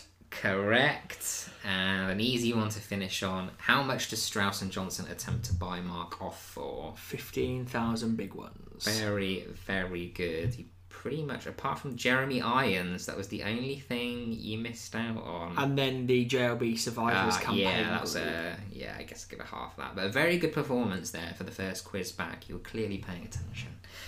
Um, right, that wraps us up for episode one of series six. Then, so thank you very much everyone for joining us as we're we're starting up again. Uh, really good as well to be doing this in person for the first time in five six months. And what Um, you guys aren't appreciating, and you won't get this when we finish, when you listen to this episode, is the amount of times we've messed up, and there are so many edits that Tom has had to do on this episode that um, it makes it a lot easier for us to edit and produce the podcast when we're in the same room because Tom's not trying to have to do lots of technical. yeah, the multiple tracks was definitely a bit of a, a pain. Handy for the interviews, but uh, for these ones, yeah, having one track is definitely easier. Um, yeah, so great to be back in person. Um, join us next week then for episode two of series six, which is called The Test. Which aims to answer the question on everyone's lips, of course, which is who is the father of Sophie's car crash of a pregnancy? And do you know how long it took me to realise that the test they were talking about in this episode is the test to see which the dad is? Really? Yeah, genuinely, I've always wondered until fairly recently why that was called the test. Soon you're going to figure out what goes into sausages. Exactly. I'm sorry. I'm sorry, people on Facebook and Twitter that I rinse for making stupid comments. Oh. Um, and I've segued beautifully into uh, our Facebook and Twitter. I can maybe do a quick shout out to our social media channels. Um, so if you find us on Facebook, we are just Podcast Secrets of the Pharaohs. On Twitter, at Podcast Pharaohs. On Instagram, at Podcast Secrets of the Pharaohs. And I have recently um, reached the 21st century and have signed us up to a TikTok account. Oh, huge. We're down Um, with the kids. So that is at Peep Show Podcast. Lovely job. So Yeah, you can check find us us on there. Rob's doing great work as always on the social. Um, if you're interested, we hinted at the top of the show, um, talked about the Patreon. Uh, if you're interested in that at all, there will be a link in the description. So if you're interested in checking us out there, then please do. There are a few benefits up for grabs. Uh, but I think that wraps it up, does it? Yeah, I'm buzzing to be back. Can't wait to record again next week. Definitely. Cool, right. Thank you very much for listening, everyone. And as always, thank you for joining me, Rob. Terms and conditions apply. This podcast may cause anal discharge.